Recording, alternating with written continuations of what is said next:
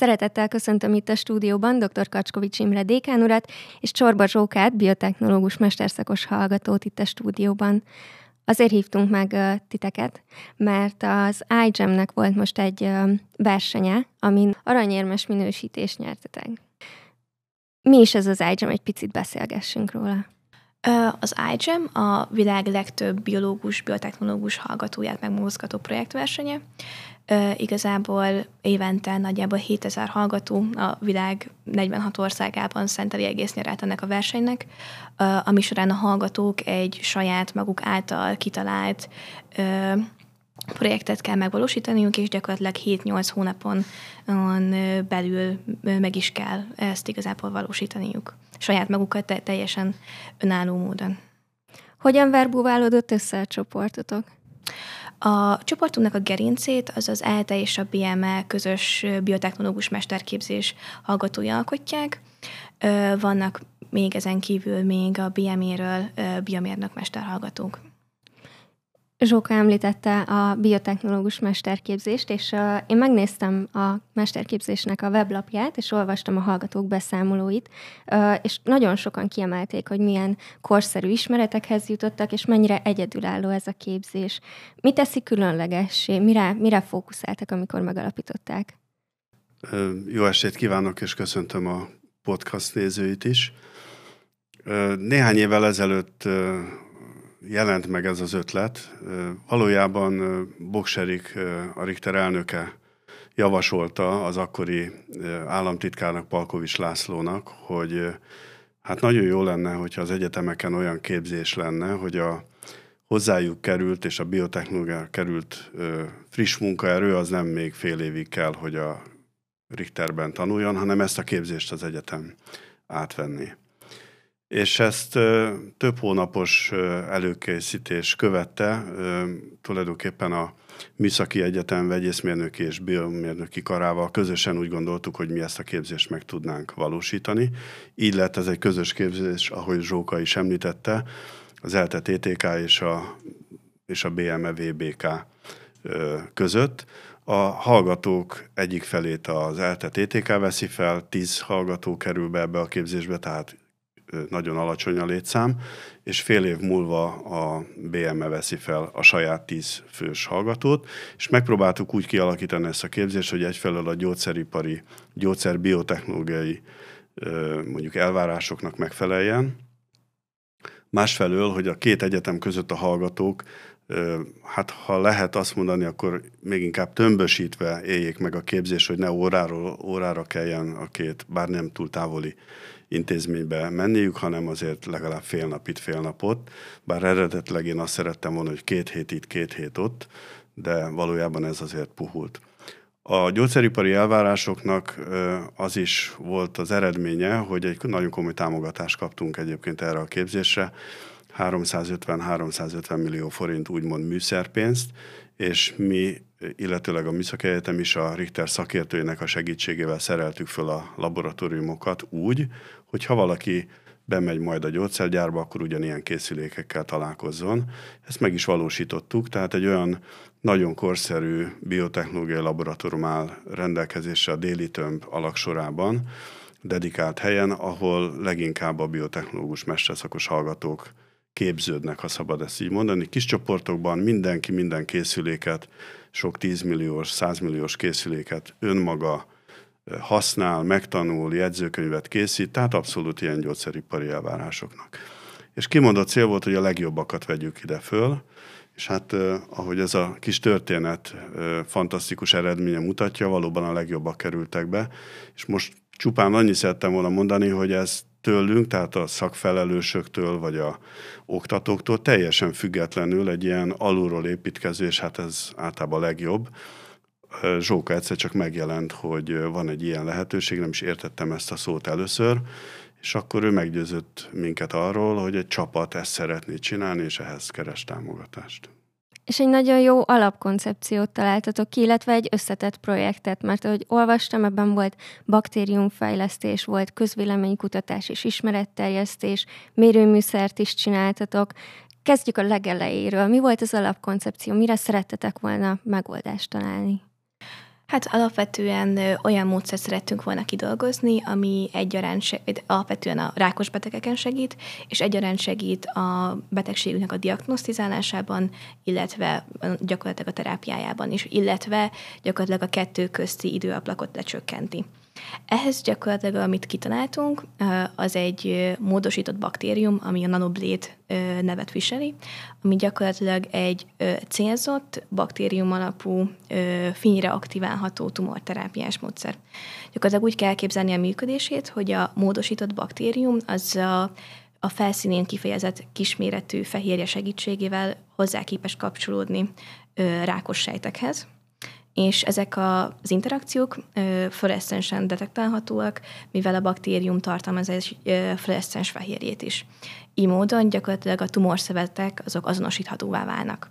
És így módon az azonosítást követően kék fényen megvilágítva a tumorszövetet egy citotoxikus fehérjét juttatunk a tumorkörnyezetbe, ami lokálisan elpusztítja a rákos sejteket.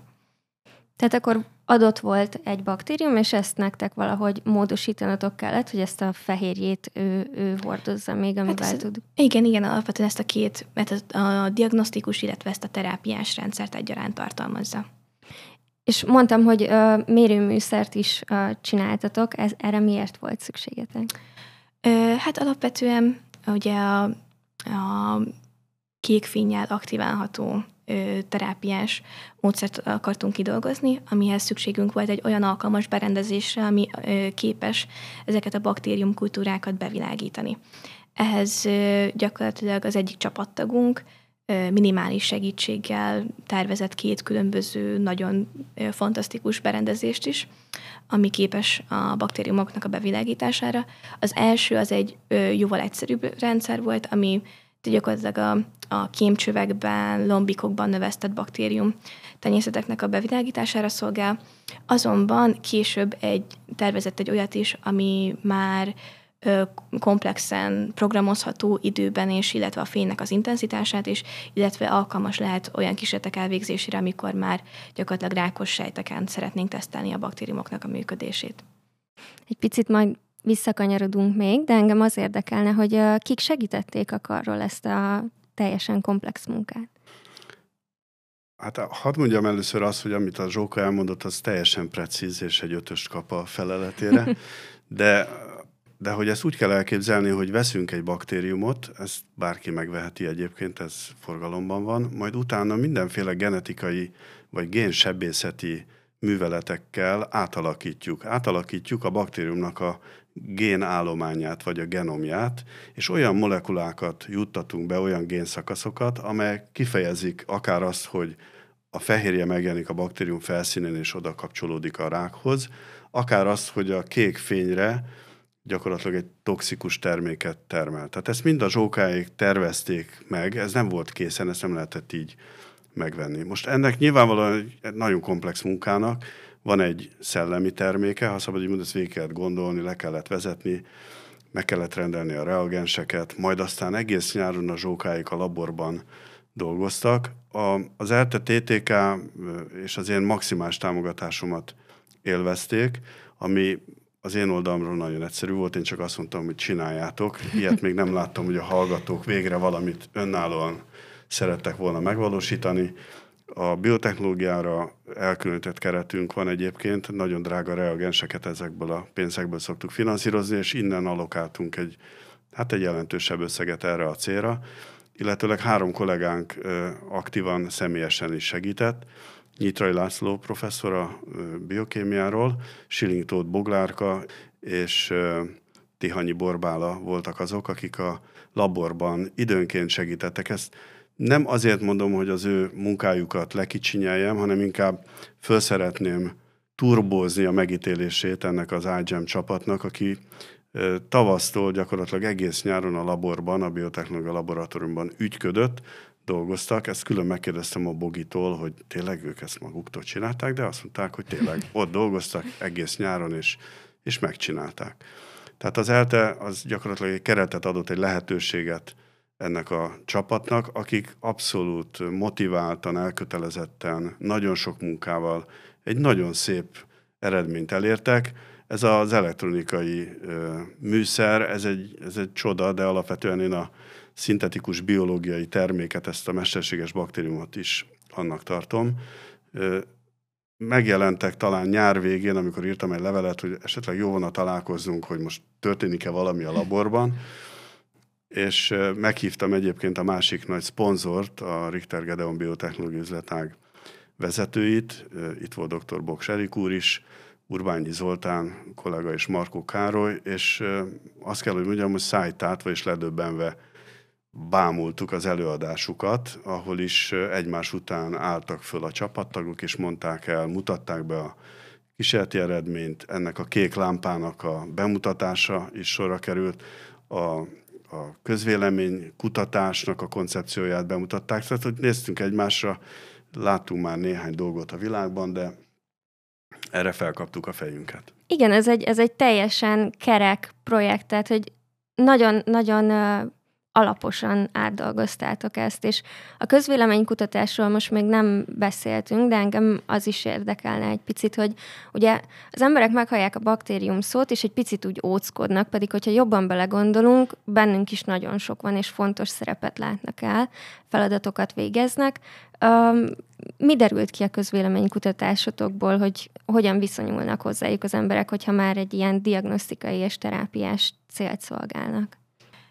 Először azt szeretném mondani, hogy a versenynek ugye igazából csak egy szűk aspektusa egyébként a, a puszta mérnöki munka, és hogy majd, hogy nem fontosabb az, hogy a csapatok vizsgálják azt, hogy társadalmilag hasznos projektet hoznak létre. És ennek a keretén belül végeztük egyébként ezt a felmérést, egy kérdőíves felmérést, és egyébként azt tapasztaltuk, hogy a, a hogy alapvetően nincsen szkepticizmus a megoldásunk felé, hogyha úgy volna, akkor nagyon szívesen kipróbálnak, de szívesen ezt nyilván feltételekkel kezd kezelni, de hogy, hogy alapvetően tetszett nekik, és megbízhatónak gondolták így alapvetően.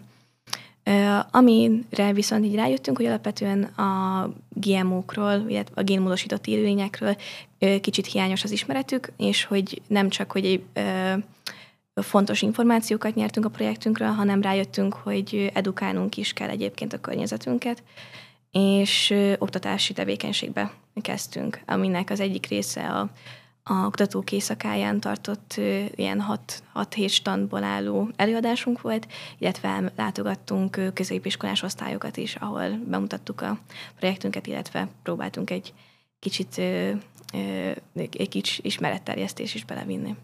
Igen, talán ez egy fontos feladatunk kutatóként, vagy akár egyetemistaként is, hogy a fiatalabb generációkat egy picit edukáljuk, hogy nyitottabbá tegyük őket a, a világra, és ehhez az ilyen természettudományos ismeretterjesztők mind, mind hozzájárulnak.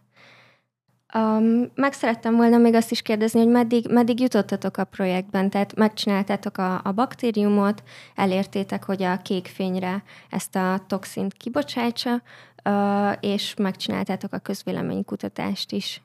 Mit, mit sikerült? Még sikerült-e esetleg tesztelnetek? Ö, alapvetően azt, az még így kimaradt, hogy a, gyakorlatilag ugye van a, a baktériumnak egy terápiás része, illetve egy diagnosztikus része. A terápiás részét, azaz a kékfényre aktiválható fehérre termelődést tudtuk megvalósítani. A, te, a diagnosztikus rész az viszont még hátra marad. Úgyhogy a, említetted, hogy milyen terveink lenne, ö, lenne még a projekttel kapcsolatban, hát ennek a megvalósítása is tényleg egy ö, működőképes rendszernek a létrehozása. És hogy ezeket szeretnénk majd később tesztelni, mondjuk már rákos sejteken, és, és ilyesmi. Azt tudjuk, hogy egy, egy klasszikus gyógyszernél egy ilyen 10-15 év, mire tényleg a polcon megjelenhet esetleg a, az ötlettől a, a gyógyszer. Az ilyen biotechnológiai fejlesztéseknél milyen időskálán mozgunk? Ez hasonlónak mondanám, tehát ezek az úgynevezett ötletből, hogy eljussunk a klinikáig, tehát a koncepció kiérlelődjön, először in vitro sejtes vizsgálatokat végeznek, azután kísérleti állatokban tesztelik, és hogyha minden úgy alakul, és ráadásul pénzügyileg is közben eltelik 5-6 év, pénzügyileg is még mindig megéri, akkor engedélyt kérnek a emberi vizsgálatok megkezdésére, vagy klinikai vizsgálatok megkezdésére, és akkor ott is még eltelik egy jó pár év, 5-6 év, ameddig ebből valami lesz. Nyilván az első pillanatban be kell jelenteni és a szabadalommal védetni, mert egyébként a gyógyszeripar nem fogja ezt folytatni, és nem fog tíz évet, illetőleg hát körülbelül egy milliárd dollárt belefektetni abba, hogy ebből gyógyszer legyen.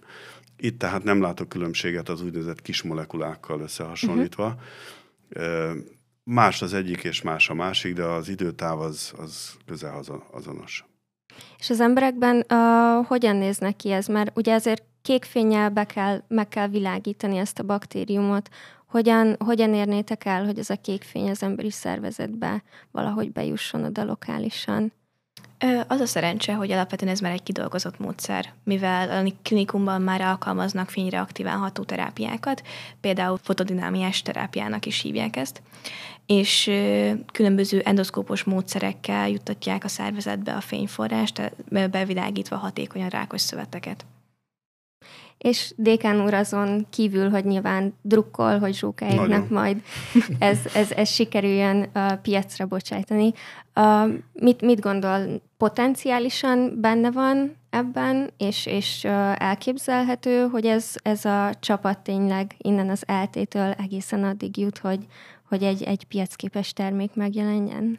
Tehát maga az ötlet szerintem remek, a csapat remek, igazából a nagy kérdés az az, hogy hol és miként tudják folytatni ezt a munkát, tehát hogy én leginkább azt szeretném, hogyha minél inkább ide tudnánk, hát ha nem is kötni, de valahogy itt tartani ezt a csapatot, hogy tovább tudja ezt vinni. Itt a háttérbeszélgetésünk kapcsán elhangzott, hogy befektetők esetleg megjelennek.